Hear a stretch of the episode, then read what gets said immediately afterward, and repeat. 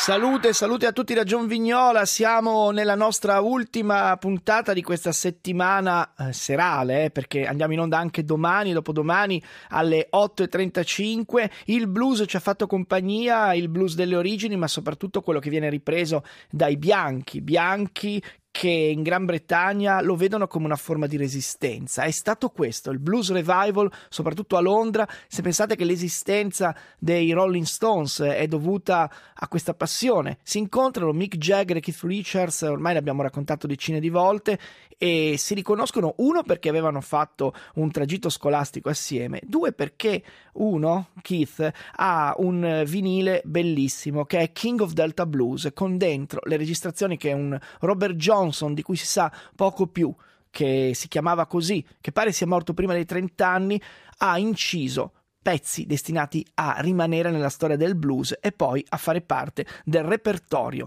di ogni bravo rocker, non solo britannico. Chi si avvantaggia su tutto questo in maniera straordinaria, chi si avvantaggia più di tutti, più ancora degli Stones, è un gruppo che una volta si chiamava Yardbirds poi ha finito per autonominarsi New Yardbirds, sostenuto da Jimmy Page che fa un provino al cantante Robert Plant che si porta dietro un suo caro amico enorme, John Bonham, poi c'è un eh, uno che voleva assolutamente collaborare ancora con Jimmy, John Paul Jones, e così nasce questa band che ha fatto blues, ha fatto folk, ha fatto hard rock, ma soprattutto è stata unica e irripetibile.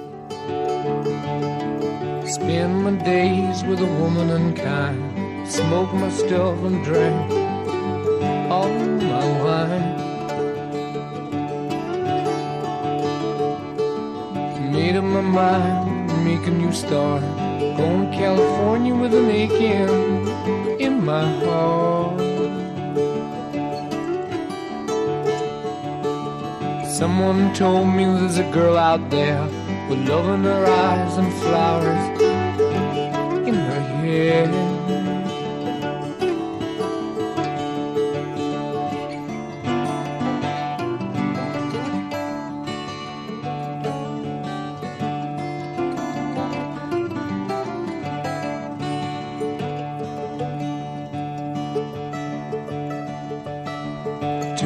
Chances on a big jet plane. Never let them tell you that we're all the same. Oh, the sea was red and the sky was gray. I wondered how tomorrow could ever follow today.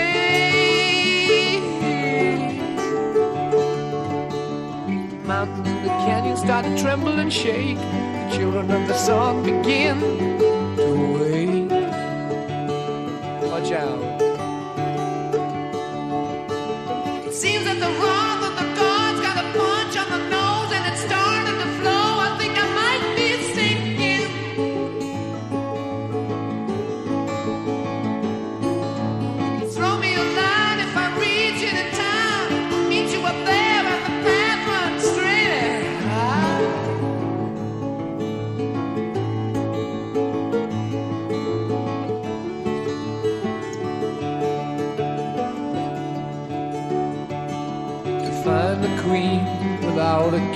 Say she plays guitar and cries and sings.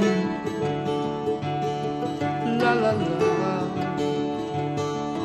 Ride a white mare in the footsteps of dawn, trying to find a woman who's never, never, never been born.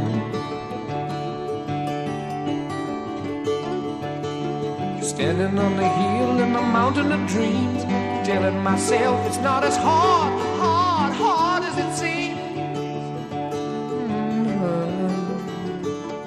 Going to California, quanti ricordi, eh Roberta, quando il tuo fidanzato ti obbligava ad ascoltare la discografia intera delle Zeppelin in un pomeriggio a velocità triplicata, si andava credo a 134 giri. Erano bei tempi, questo è il quarto disco delle Zeppelin, solo per testimoniare una linea di fuga che parte dal blues nel cuore degli anni 60 e arriva fino a una band che riesce a inventare un suono anche per il decennio successivo. I Led Zeppelin di Jimmy Page, di Robert Plant, di John Paul Jones, di John Bonham al di là delle loro enormi ragioni e di qualche torto che chi non li ama magari gli vuole per forza di cose attribuire, hanno proprio ribaltato il blues canonico. Certe volte si sono anche attribuiti canzoni che non erano loro, è successo, non lo facevano soltanto i Led Zeppelin del resto. Robert Johnson fa parte di una delle ispirazioni forti insieme a Willie Dixon. Poi poi però nel 1971 arriva questo disco, il quarto, che si chiama ancora una volta Led Zeppelin, come tutti i precedenti, e l'ultimo che avrà il nome della band. Poi le cose cambieranno, forse i Led Zeppelin perderanno l'ispirazione degli esordi, ma Davvero Led Zeppelin 4 è il momento in cui il blues e il folk diventano una cosa estremamente personale. Un esempio, questa malinconica Going to California. C'è la malinconia del blues e c'è anche una voce di Robert Plant che non è mica solo urlata, come quella di Ian Gillan, il suo cugino, se volete, dei Deep Purple, è anche capace di avere sfumature che uno non si aspetterebbe. Questa canzone è legata a una delle più grandi scrittrici di canzoni di tutti i tempi, che si chiama Johnny Mitchell. Vi spiegherò perché un'altra volta, perché adesso andiamo dalle parti del rock and roll che diventa blues, il rock and roll di uno che era un albino, l'albino del rock and roll. Good morning, little school girl.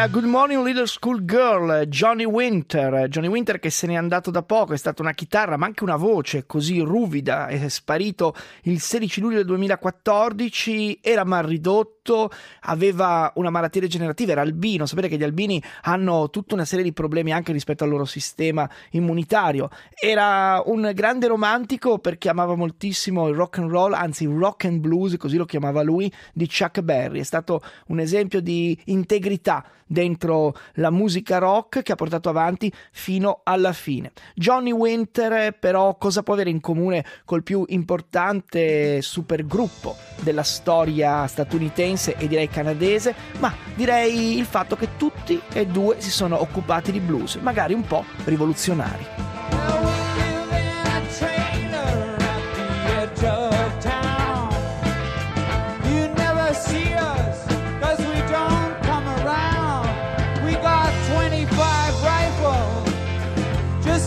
the population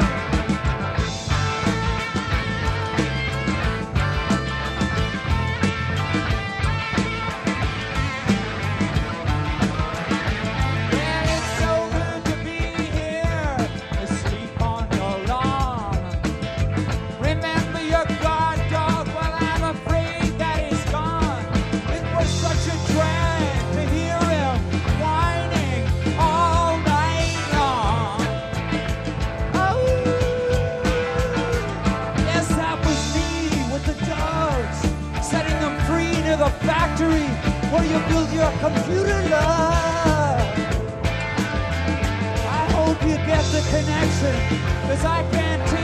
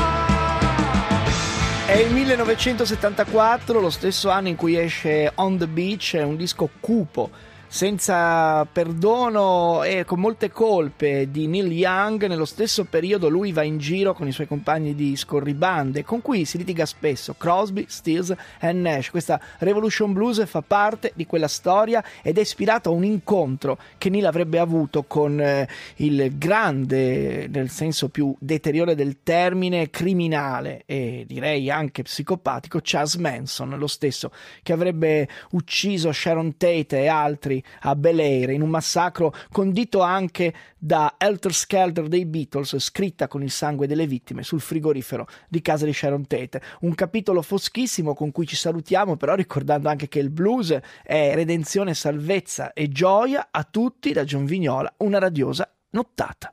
Tequila!